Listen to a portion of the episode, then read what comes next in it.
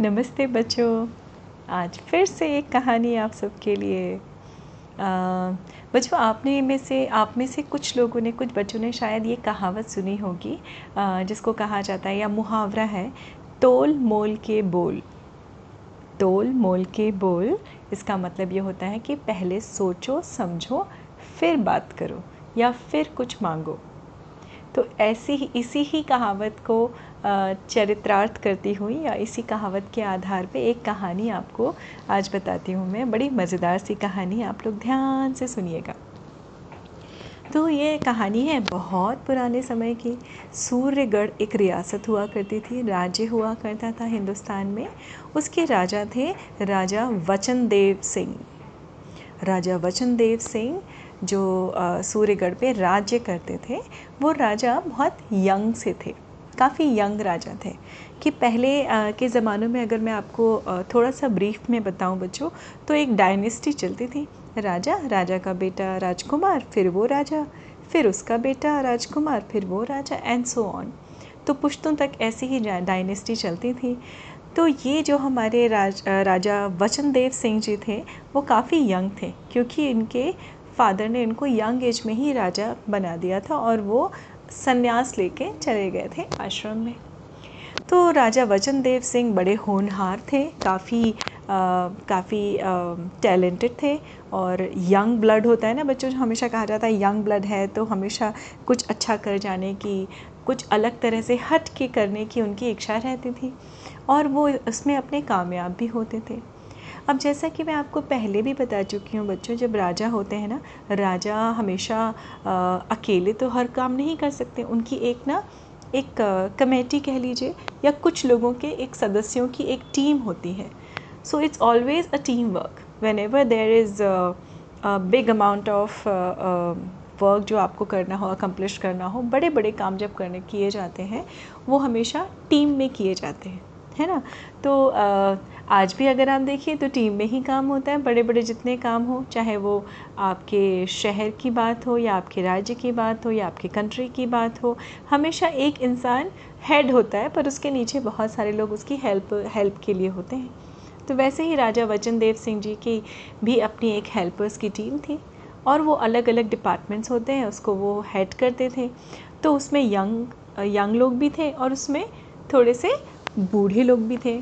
अब क्या होता है, बच्चों ना, बूढ़े लोगों की भी सजेशंस बड़े इंपॉर्टेंट होते हैं, क्योंकि उनके पास होता है ढेर सारा एक्सपीरियंस लाइफ का, जिसकी बहुत इम्पोर्टेंस होती है। बिना एक्सपीरियंस के कई बार हम बहुत सारी चीज़ें जब करते हैं तो हम गलत हो जाते हैं। तो वैसे ही राजा बचन देव सिंह जी अपना शासन कर रहे थे राज में और बड़े खुश थे। एक बार वो रात में सोए और उनको सपने में एक परी आई परी माँ उन्होंने बोला, परी ने बोला कि, राजन, मैं बहुत खुश हूँ। तुम्हारा राज तुम बहुत अच्छे से चला रहे हो। मैं इस खुशी में तुमको एक वरदान देना चाहती हूँ। ठीक है? अब, राजा ने कुछ सोचा और, वो उठ के बैठ गए। तो उन्होंने देखा कि एक्चुअली में उनको सपना नहीं आ रहा था। सामने उनके परी माँ खड़ी हुई थी। तो राजा ने बोला कि, अरे परी माँ आप मुझे एक वरदान मांगने के लिए कह रही हैं। तो परी माँ ने कहा हाँ राजा, तुमने बिल्कुल सही सुना। एक वरदान, तुम जो भी चाहो वो वरदान मुझसे मांग लो। तो राजा वचनदेव सिंह जी थोड़ा सोच में पड़ गए। उन्होंने कहा, परी माँ, क्या मुझे एक दिन का समय मिल सकता है? क्या ठीक इसी समय कल आप मुझे मिल सकती हैं? तो मैं आपकी, आपसे वरदान मांग लूँगा। तो परी माँ ने जाते जाते उनको बोला, ठीक है राजन, जिस समय तुम मुझे आँख बंद करके याद करोगे, मैं आ जाऊँगी। जब भी तुम्हारा वचन मांगने की इच्छा हो, लेकिन ध्यान रखना, एक ही वचन मिलेगा आपको, एक ही एक ही वरदान मिलेगा आपको। तो और सोच समझ के अपना वरदान मांगना। तो राजन ने कहा, जी, परिमा, बिल्कुल। और उनको परिमा को प्रणाम किया। परिमा वहाँ से चली गई। अब राजा एक्साइटेडली सुबह सुबह उठे और राज दरबार जाने, जाते ही जाते उन्होंने सबसे पहले अपनी टीम बुलाई। टीम जिसमें उनके सलाहकार थे। सलाहकार या उनकी कोर कमेटी होती ना मेंबर्स की, वो थे। अब उसमें तो जैसे मैंने आपको बताया, यंग भी थे, थोड़े बुज़ुर्ग भी थे। तो राजा ने अपनी परिमा वाली बात उन सब के सामने रखी कि मुझे एक वरदान मिल सकता है। अब मैं चाहता हूँ कि मेरी प्रजा और मेरा राज्य इतना अच्छा है कि मैं अपनी प्रजा के लिए कुछ करना चाहता हूँ। तो कई लोगों ने बहुत सारे सजेशन दिए कि आप यहाँ पे ऐसा कर लीजिए कि हमारे यहाँ पानी ख़त्म ना हो कभी। किसी ने कहा कि अरे, आप ऐसा करिए कि हमारे यहाँ तो पेड़ पे ही पैसे उगने लगे किसी और ने कुछ सजेशन दिया। और एक बूढ़े से व्यक्ति थे, उनके दर, उनके जो सलाहकार थे, उनका नाम था विक्रांत सिंह जी। तो विक्रांत सिंह जी ने कहा, राजन, आप बहुत अच्छे राजा हैं। और आपकी भावना अपने प्रति, अपने प्रजा के प्रति, अपने लोगों के प्रति बहुत अच्छी है। इसमें कोई भी संदेह नहीं है। पर ये वचन ये जो अब वरदान है, ये आपके लिए है। परिमा ने आपको दिया है। तो आप, मेरी समझ से ये ऐसा कोई वरदान जो आप अपने लिए मांग सकते हो। उसी समय राजा वचन देव सिंह को थोड़ा सा गुस्सा आया। उन्होंने कहा, क्या बात कर दी आपने?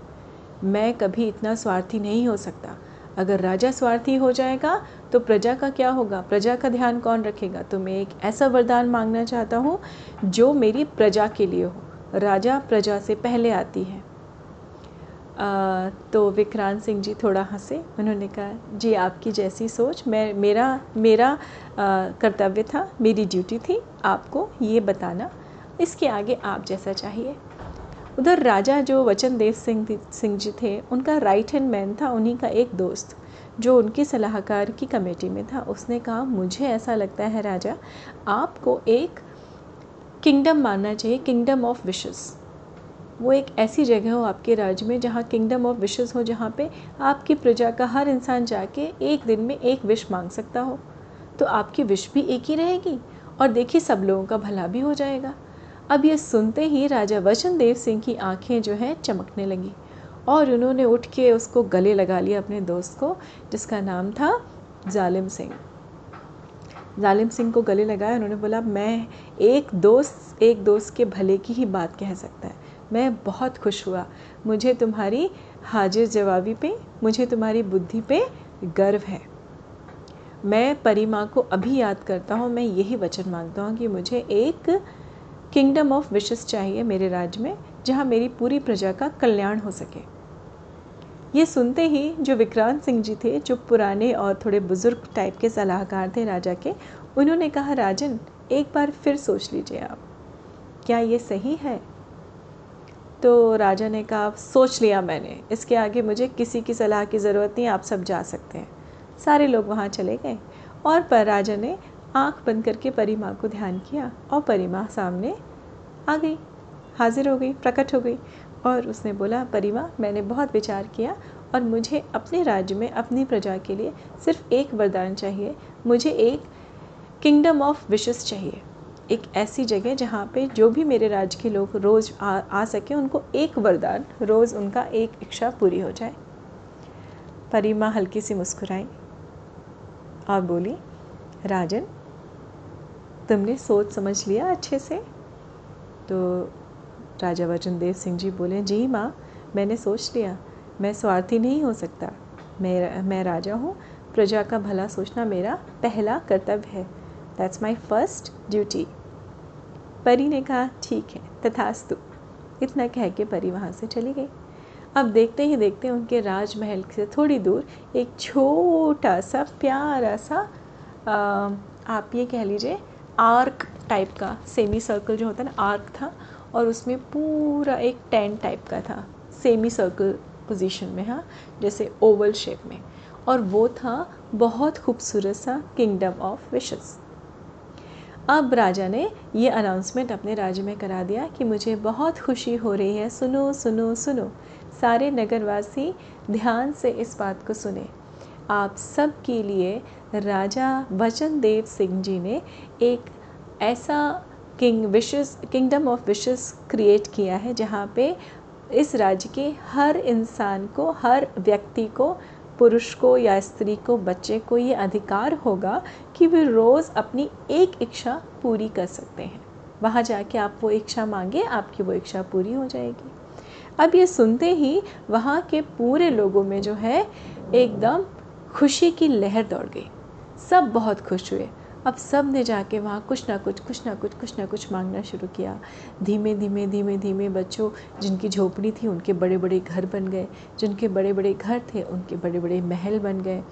थोड़ा धीमे, थोड़ा और आगे चल के किसी ने बोला, मैं उड़ना चाहता हूँ तो किसी के विंग्स आ गए वो उड़ने लगे।